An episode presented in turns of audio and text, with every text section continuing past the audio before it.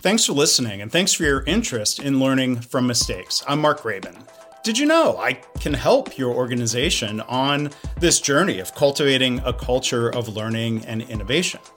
I can be a trainer, coach, and advisor on topics including psychological safety, problem solving, and continuous improvement. I can add value to your management team meetings by speaking and facilitating discussions on these important topics. To learn more, visit markgraban.com or email me, mark at markgraban.com. Let's improve together. Episode 22 Karen Martin, founder of TKMG Academy, author of books including Clarity First. I'm going to take it back to when I decided to leave corporate and go out on my own. And uh, what had happened was I was being groomed to be a vice president. I'm Mark Graban. This is my favorite mistake. In this podcast, you'll hear business leaders and other really interesting people talking about their favorite mistakes. Because we all make mistakes, but what matters is learning from our mistakes instead of repeating them over and over again. So, this is the place for honest reflection and conversation, personal growth, and professional success. Visit our website at myfavoritemistakepodcast.com Thanks for listening, and now on with the show. We're joined today by Karen Martin. Um, she is the president of TKMG. More recently, she's founder and president of TKMG Academy, and we'll talk about that a little bit later on. She's the author of a number of books, award winning books, uh, including The Outstanding Organization and Clarity First. So I think we're going to have a great conversation. And uh, Karen, thank you for being here today. Thank you so much for inviting me on. Thank you. Well, I'm excited to hear your story. I'm sure it's uh, a, a good, good story. I'm sure you've been reflecting on it. So, what would you say, Karen, is your favorite mistake? I'm going to take it back to when I decided to leave corporate and go out on my own. And uh, what had happened was I was being groomed to be a vice president, and I wanted very badly to be a vice president in title back then.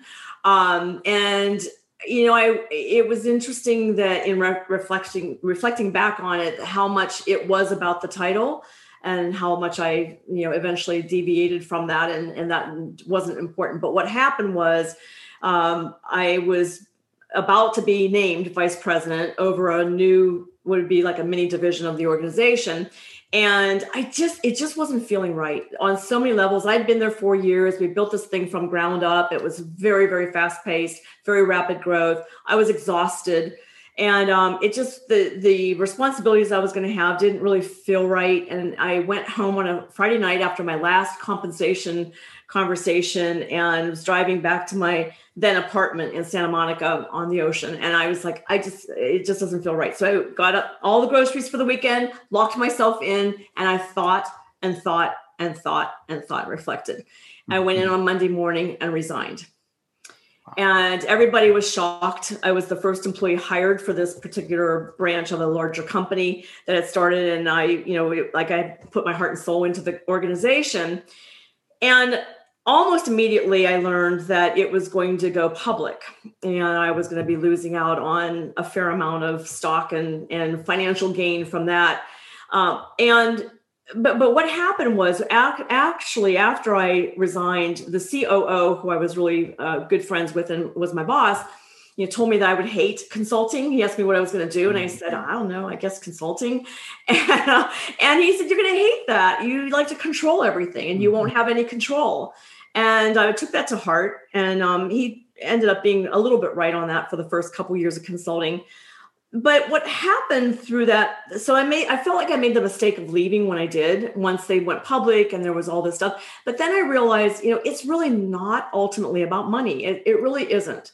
It's really about happiness and loving your work. And I came to absolutely love consulting, would not ever want to change it for anything. And so it seemed like a mistake at a time, but it really wasn't. It, it turned out very well. Well, that's good, and um, yeah, maybe we can we can dig into the story a little bit. So, if I if I heard you right, you learned about this IPO uh, after you had resigned. Is yes. right? Yes. And I was gone for a couple of months, I think. I, I don't remember the exact time frame, but so I was I was gone, and and everyone, of course, called me and said, "Karen, why'd you leave?" And I said, "Oh my." Yeah. So I, I wasn't sure if you had learned about it like immediately after, where you, there was an opportunity to reconsider. No, it didn't. No, work. no, it was it was long enough afterwards that I mean I I don't know what would have happened. That's an inter- interesting question. What would have happened if I called them up, said, "Can I come back?" Um, I probably wouldn't have qualified for it though. Maybe we'll start a podcast series called "What Would Have Happened." Yeah, exactly. I like that. I love this podcast theme, by the way. Well, so, so say more about that. Um, what I love theme about- of favorite mistakes. Yeah. Yeah, you know, I, I think that it's interesting to think about life in different framing it different ways, and mistakes is one way to frame it. And the other way to frame it, and I, you know, view this way in business and working with clients too, is that you know it's a it's a pearl, it's a gem, it's a you know a lesson. Lessons are always good, and they're not always you know easy, and it, it can be quite painful at times. But we don't grow hardly at all when life is just easy breezy. You know, we grow when we get thrown a curveball or we rethink things and we see the outcomes of some of our actions or words or whatever and um, so i i tend not to be someone that thinks about um, life in terms of mistakes mm-hmm. rather just you know a gap you know to be closed in the case of, of business and things like that and um, but that is one that I thought about for many years. Mm-hmm. And um, it really wasn't until you invited me on, I started really thinking back and reflecting and thinking that was that was a big one that it really hurt at the time. Mm.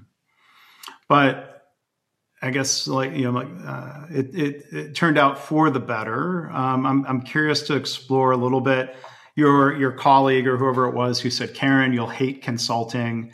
What mm. What was that? What were those first couple years like, and and how did you get past? Maybe some sort of discomfort, or was it just a matter of being new to consulting, or did you make some changes in your consulting approach that led you to to be more comfortable with it?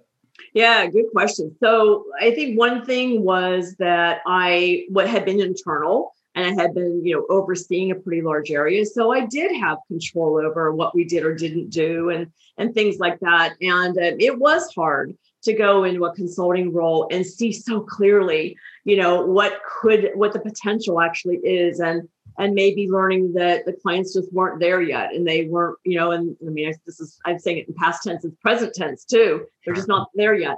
And so one of the things that i learned to do i think quite successfully is to meet the client where they're at. Hmm. and you know early in my consulting so i've been at it now 20 uh 25 six years um and i early on it was you know my agenda in a way because i saw the potential and then, you know, I had to just go through years of understanding that's not my role. You know, it's not my agenda, it's their agenda, meet them where they're at. And um, and so, you know, I had to relax. And once I relaxed into that, it's actually really liberating, you know, to be able to see the potential and be a good teacher and explain, you know, what life could be like, and then let the client, you know, kind of make a decision on their own on whether they want to go there or not. And then if they don't want to go there, it's not on me. You know, really, if I've done a good job as a teacher, it's really just they're just not there yet. It's not the right timing or or whatever it might be. So I find it actually um, you know, quite quite liberating in a way yeah. to not have that need to control. I had lots of control issues way back when. I my, many would argue I still do, but boy, not compared to before. Different mistake. Yeah, yeah. I mean, I mean, my, my, I had a tremendous fear of flying, and it was all about control. And I had a, I was in mental health business, behavioral health business for a while, and I was flying to a meeting with the psychiatrist that was our medical director, and he just like nailed it. He's like, "Oh, you have white knuckle flying," and I said, "Yes, I do." He goes, "You're afraid of your, you, that's fear of control. I mean, that's fear of giving up control." Um, almost always. I said, "Really?" And I started thinking about it. It's like, yeah, I didn't trust the pilot. Mm. And um, and so once I started, you know, giving over my fear to the pilot, I love flying. I miss it so much during COVID. Right, right. I mean, do do you feel the same way if you're in the back of an Uber or a Lyft or a town car or a taxi? No, for some reason, I know what the math is, but for some reason, I think it's just so much more dire if the pilot makes a mistake than if a driver makes a mistake. That uh, no, I don't have any backseat driving tendencies. I don't think. yeah. um. Yeah.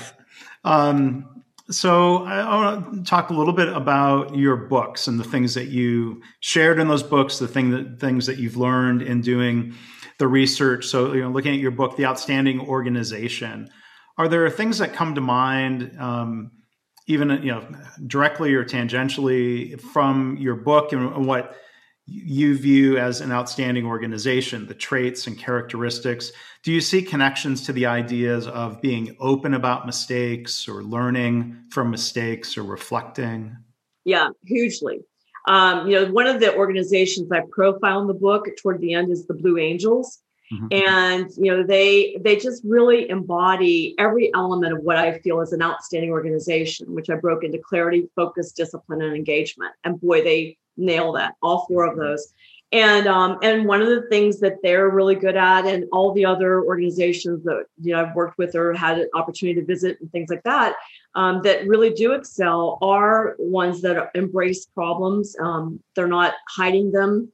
Um, it's you know it's a, the wise leader is saying all the time you know what's not working well you know what do we need to work on and those kinds of things. So yeah i, I think there's a, a pretty strong tie between performance and the ability and interest in seeing errors of or defects of any sort, which a mistake technically is.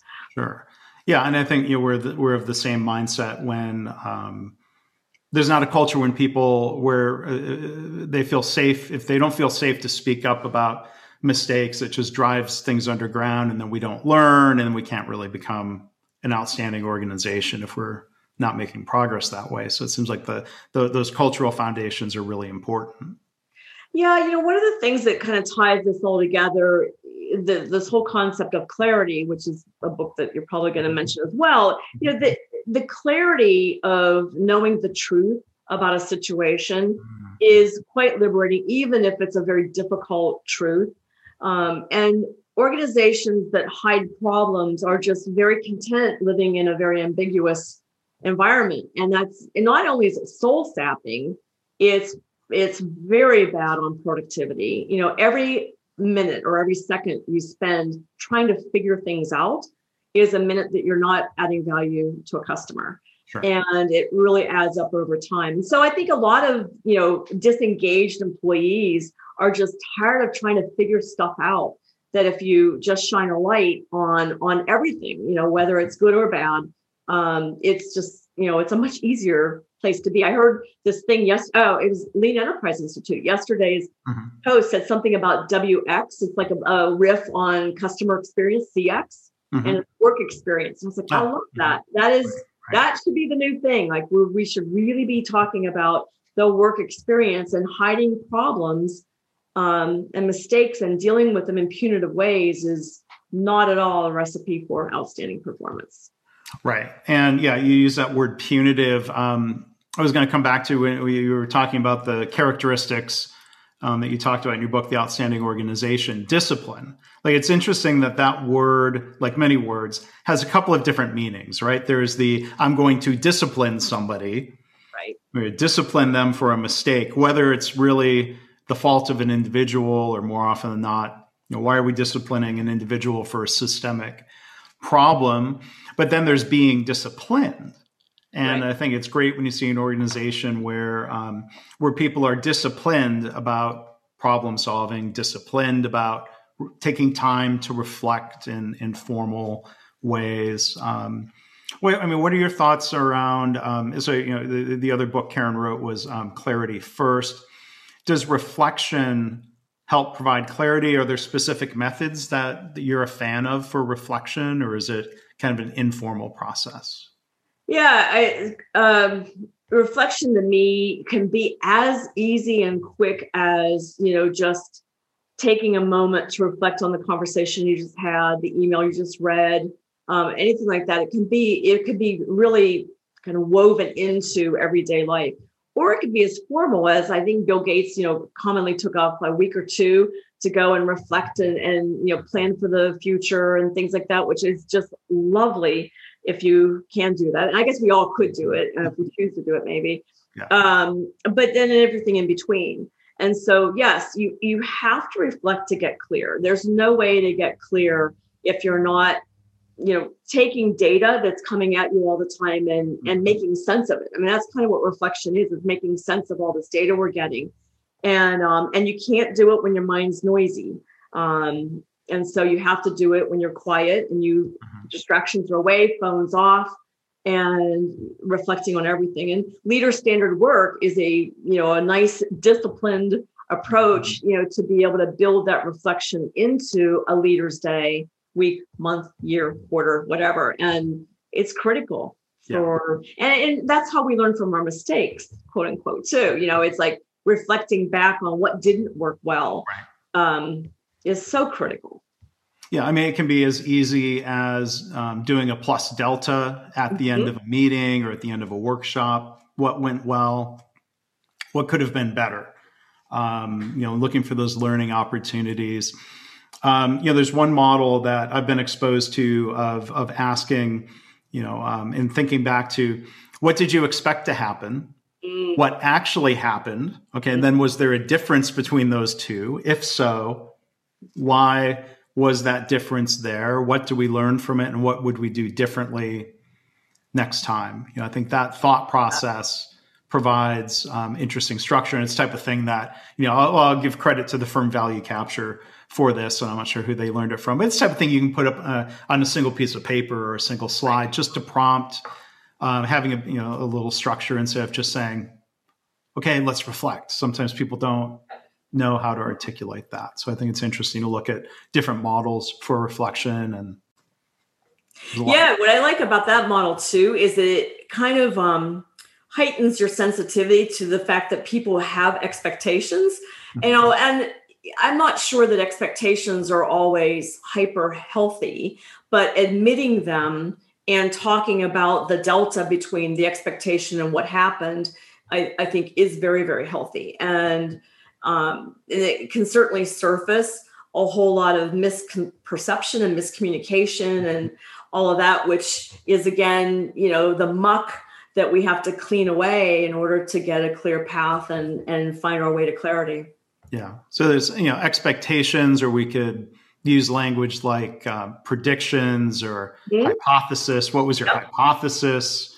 you know that sounds a little wonky or you know you have a science background so you're comfortable with I language hypotheses yes and you know what it's really interesting you know once once we finally figured out problem solving um, and started teaching it we mean the collective improvement leadership lean community the, the, the collective group once we started talking and framing about it in scientific terms i was really nervous that people would be kind of a little, oh, that sounds, you know, scary. But I over and over, I find people at all levels of organizations kind of into it. They they like that idea of a hypothesis because remember that the old way of not having a hypothesis is this is going to work.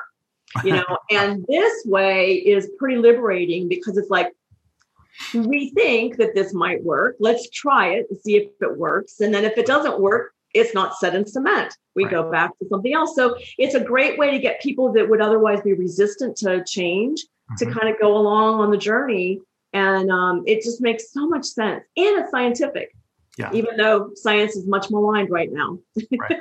By some, yeah. By some. By some. uh, it's it's you know I, I don't know how you do that. Science is is pretty darn good. Yeah, yeah, and this idea of um, testing and seeing what happens. That that you know, in, in some corporate settings, there's this um, this craving for certainty, right?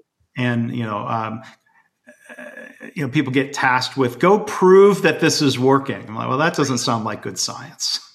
Right. You know, I make a comment in the, in Clarity First that you know it's really important to make sure that you don't commingle certainty with clarity because they're not the same, and it's it's very unusual to have certainty. I mean, there's really not a whole lot in life that you can say, I am certain, because it doesn't work that way. And so, if you can heighten people's sensitivity to the fact that they're even operating from that mindset, then you know that can free them up to be more hypothesis thinkers and um, and experimenters, and and that's good for everybody. Yeah. So, can can you elaborate a little bit on the difference? Um, definitions the way you see it certainty versus clarity. It seems like certainty is I know what's going to happen in the future. Mm-hmm. Or how would you explain that? And then clarity? Um, a good question. So I, th- I think of certainty as being a form of arrogance. Mm-hmm. Um, because we can't actually ever be certain. I mean, we can be certain once facts present and you've got a pattern, you can inch your way towards certainty, but you're mm-hmm. never really certain.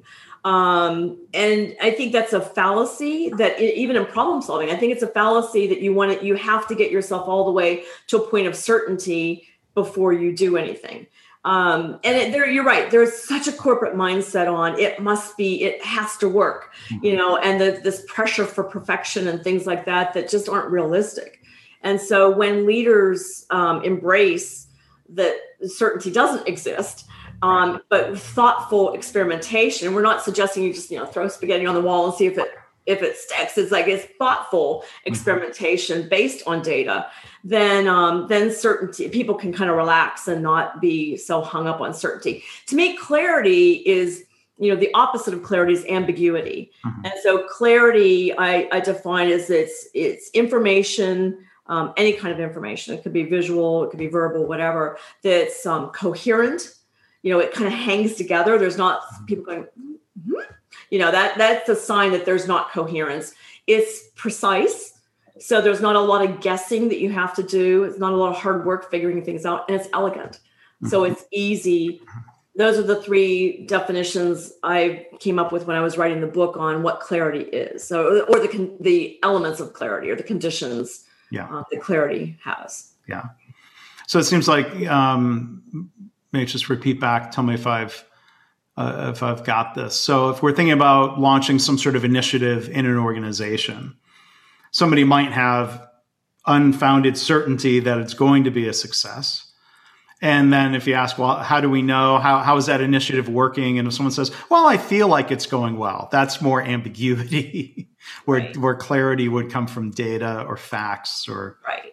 Yeah. Yeah. Cer- certainly subjective that I feel. And you know, the other thing that we see a lot, and, and you've seen this too, when you're doing any kind of analysis, very often people believe that there's a far more frequent situation than it actually bears out in the mm-hmm. data because bad things feel more frequent. They're they they occupy our attention. They command our attention differently than easy does and and things going well. And so painful things do feel a lot more frequent. So you know you can be going down a root cause analysis path and people think they know. And uh, and because it feels that way. And you, know, you look at data it's like oh that so wasn't the root cause. Sure. um, and and it's it's just i love that stuff. I you know it's just so fun to to get people's light bulbs going on when they go you know i was operating with a bias or an assumption or from a place of kind of arrogant, you know, mm-hmm. thinking I know when I don't, and and things like that. It's it's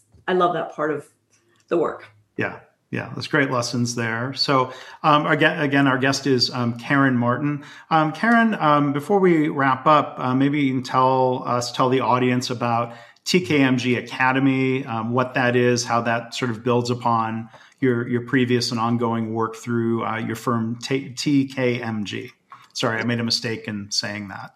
That's okay. It's a little bit of a tongue twister. Um, so thank you for asking about it. it. The academy was about 10 years in the making. I've been noodling on it for a long, long, long, long time and didn't really know quite um, how I wanted to enter the online learning world. I have um, a lot of concerns about online learning and I didn't want to be, you know, fall prey to some of the same uh, mistakes I see others making. And you know online learning is tough because the the big gap is application. And it's it's tough but i wanted to at least be the one out there or one of the ones out there um, that is conveying really good information. So it's maybe cognitive learning initially but it, you know if you apply incorrect information then that's not really helping any anybody so i wanted to at least get um, you know a better deeper understanding about different topics and different methods and practices than maybe what's out there. And um, I I think we're I think we're doing it. I, I the feedback's been very good, and um, it's I'm very excited for 2021 and what we've got, you know, kind of up our sleeve for 2021. And um, yeah, it's it's it's been a long time in the making. We launched on April 2nd, right after the pandemic hit. Right. And so it was very scary to launch during that period, but so far so good better than launching on April 1st when people might. Well, you know, I was tempted, but I thought, no, that, that would be ridiculous. so. uh, and, and, so the, uh, the model is uh, people can sign up for individual um, courses. What, what are some of the topics that, that people can go and uh, so sign up for? We launched with the, the kind of basic four that I thought were the ones to launch with um, value and waste, standard work, problem solving, uh, PDSA based and um, daily management systems. Mm-hmm. So we launched with those four, and now we have um, eight, soon to be 10 that are out. And so, you know, we have a leadership level one leader standard work now. Um, I'm about to launch, well, not about, probably another month from now, problem solving coaching, which mm-hmm. was very interesting. So, what I did with that one is I'm actually trying to be both the, the coach and the coachee you know so both the coach and the problem solver or problem owner mm-hmm. um i will we'll find out if people think i you have different different clothes or glasses yeah. it's hard because i was on camera instructor on that one and you have you know i had to use voice a little bit yeah. and um, to make sure people knew because they're not reading right. and so make sure they knew which hat i was wearing at, at any given time so it's a little experimental we'll see we'll see how it goes well good and uh, I'll make sure there's a link um, to, to all of that in the show notes. But the uh, the website is tkmgacademy.com. Okay, very good. So, um, Karen, thank you so much for uh, being a guest here. Uh, again, our guest has been um, Karen Martin, and um, encourage you to check out. You can find uh, all of her books, um, The Outstanding Organization, Clarity First, many others. Final question I'm going to throw uh, another book. I know you're focused on the Academy. Is there another book possibly coming out of you? Yeah, I'm not working on one right now. I have about five in mind. I don't know. It, it's um, it's a good question. I, I don't know yet. Uh, I have one that's kind of top of mind, mm-hmm. but I don't really have the bandwidth for it right now. Sure. So we'll see. All right, fair yeah. enough. Well, Karen, hey, thank you so much for sharing your favorite mistake and having a really good conversation. Um, some really important topics here. Thank you for having me. This is a great podcast series. I love it. Thank you. Thanks. Thanks for listening. I hope this podcast inspires you to pause and think about your own favorite mistake and how learning from mistakes shapes you personally and professionally. If you're a leader, what can you do to create a culture where it's safe for colleagues to talk openly about mistakes in the spirit of learning? Please subscribe, rate, and review the podcast. Our website is myfavoritemistakepodcast.com. See you next time.